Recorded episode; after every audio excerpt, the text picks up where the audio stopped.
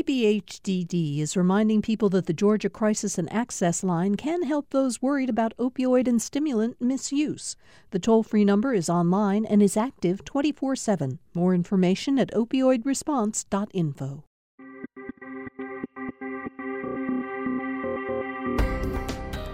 Welcome to the Georgia Today podcast from GPB News. Today is Thursday, November 9th. I'm Peter Biello. On today's episode, with the actors' strike now over, how long will it be until Georgia productions are back up and running? A Fulton County judge rules that musicians can be held criminally liable for their lyrics, and the medical cannabis industry struggles to expand. These stories and more are coming up on this edition of Georgia Today. Fulton elections officials are preparing after federal officials warned that a letter possibly containing fentanyl is in transit to the elections office.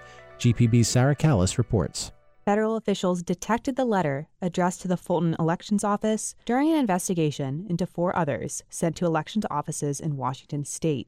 Two of those letters tested positive for fentanyl. Secretary of State Brad Raffensperger, who lost his son to a fentanyl overdose five years ago, called it poison. He said Fulton elections officials are now armed with Narcan in case the letter makes its way to their office. But he is hopeful the U.S. Postal Service will intercept it. Raffensperger called upon officials to speak out.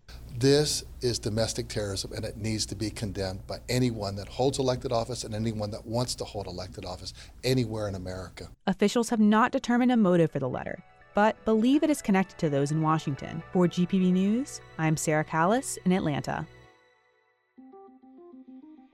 Georgia's film industry is expecting a flood of productions as both of Hollywood's strikes are now over. The actors union SAG AFTRA ended their strike today. Writers ended their strike in September. Walker Dalton of the Savannah Film Commission says a lot of people are excited to get back to work, but that might not happen right away. Typically, the holidays are like a slow time for the industry, and it's a perfect time that this comes in because it allows a warm up time to happen as the first of the year comes around. Contracts will be in place and work can start. Dalton says film productions generated $230 million in Savannah last year, and state industry revenues were $4 billion. Prosecutors will be allowed to use rap lyrics as evidence when an Atlanta rapper goes to trial later this month on gang and racketeering charges. Fulton County Superior Court Judge Ural Glanville said today that he would allow the lyrics to show they're related to crimes the rapper Young Thug is accused of committing.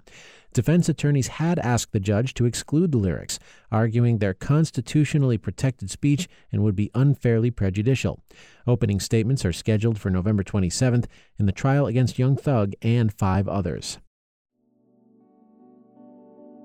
The Georgia Department of Labor is launching a new job training program aimed at helping people released from prison find jobs immediately after completing their sentences. GPB's Benjamin Payne reports.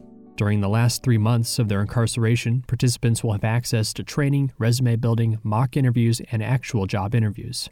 Under the name Walking the Last Mile, the program will roll out next month at the Metro Reentry State Prison in Atlanta. Georgia Labor Commissioner Bruce Thompson says he plans to expand it across the state, including Savannah, where he made the announcement. We're going to walk with them while they're in, and we're going to walk with them when they're out. And you will see that the plans of this initiative are to make sure they're gainfully employed before they ever leave the gates of being incarcerated. Thompson says hundreds of employers have already signed up and that most of the jobs will be beyond entry level positions. For GPB News, I'm Benjamin Payne in Savannah. A state tax credit review panel has turned its focus to housing. You may have heard us talk about this panel before, the Joint Tax Credit Review Panel. It's the one examining whether the state's film tax credits are getting enough bang for the buck. Builders, financial experts, and housing nonprofit executives testified this week before the panel. They say the state's tax credits for low income housing are essential to the state's well being.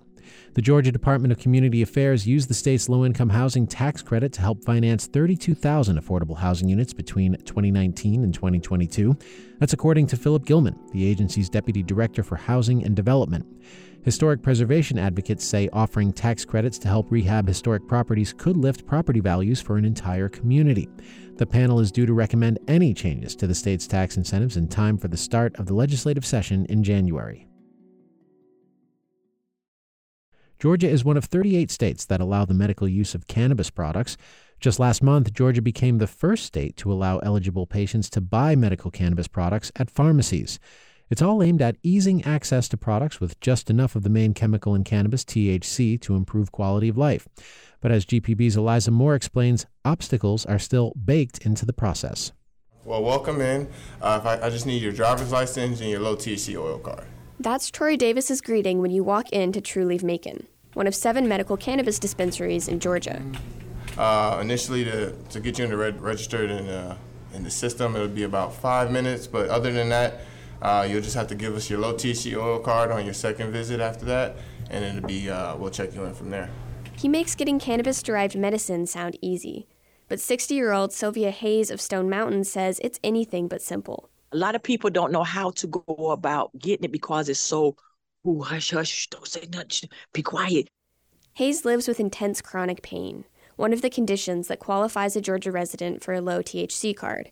Hayes says just getting the card was difficult because none of my doctors knew anything about it or knew what to do and only this doctor can do it and only that doctor can do it and you're not a patient of that doctor then you try when you try to implement it it's like pulling teeth from jehovah so the first step is to find a doctor to certify you have one of 18 qualifying conditions like some types of epilepsy or multiple sclerosis but dr trista marshall with trulieve says it can't just be any doctor um, a physician needs to complete the application process to become approved by the state.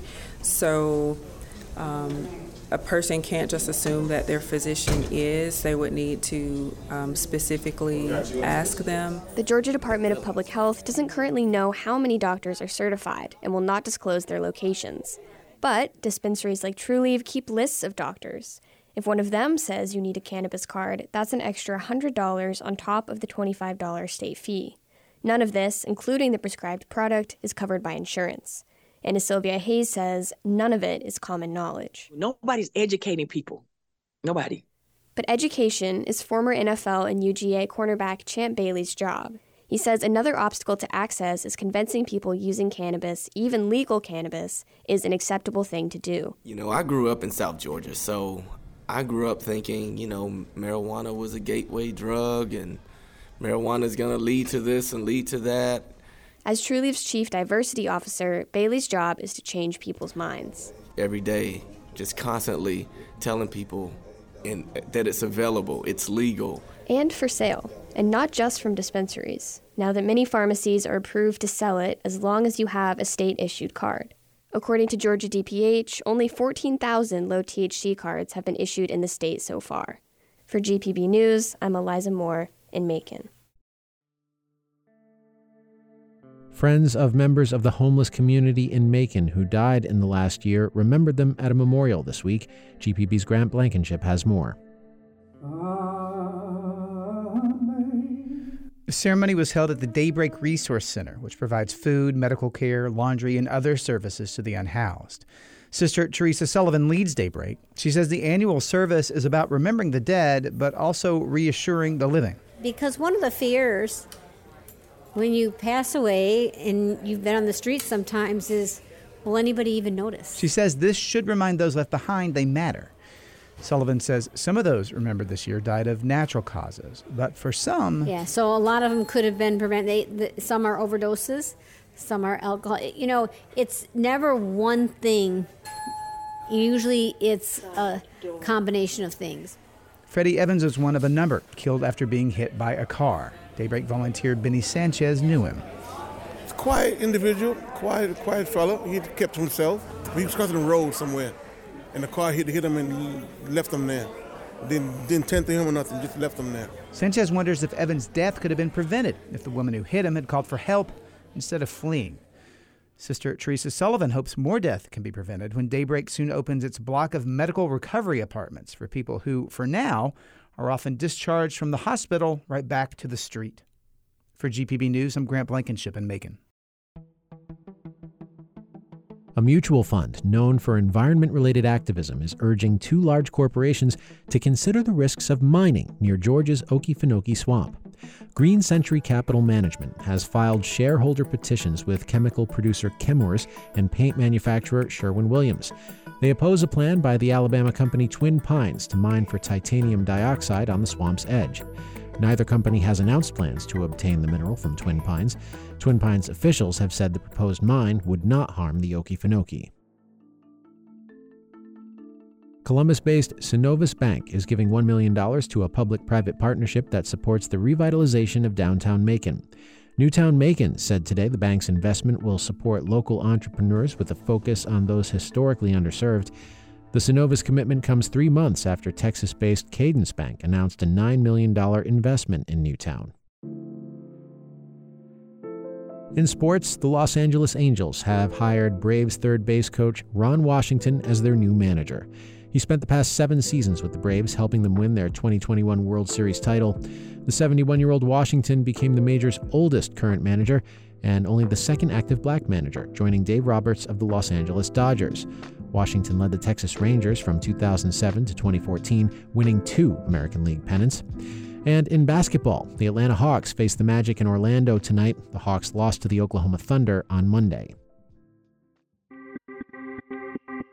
And that is it for this edition of Georgia Today. Thank you so much for tuning in. If you want to learn more about any of these stories, visit our website gpb.org/news.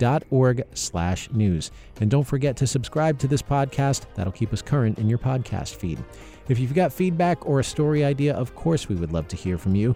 Send us an email. The address is georgiatoday at gpb.org. I'm Peter Biello. We're taking the Veterans Day holiday off tomorrow, so we'll see you on Monday.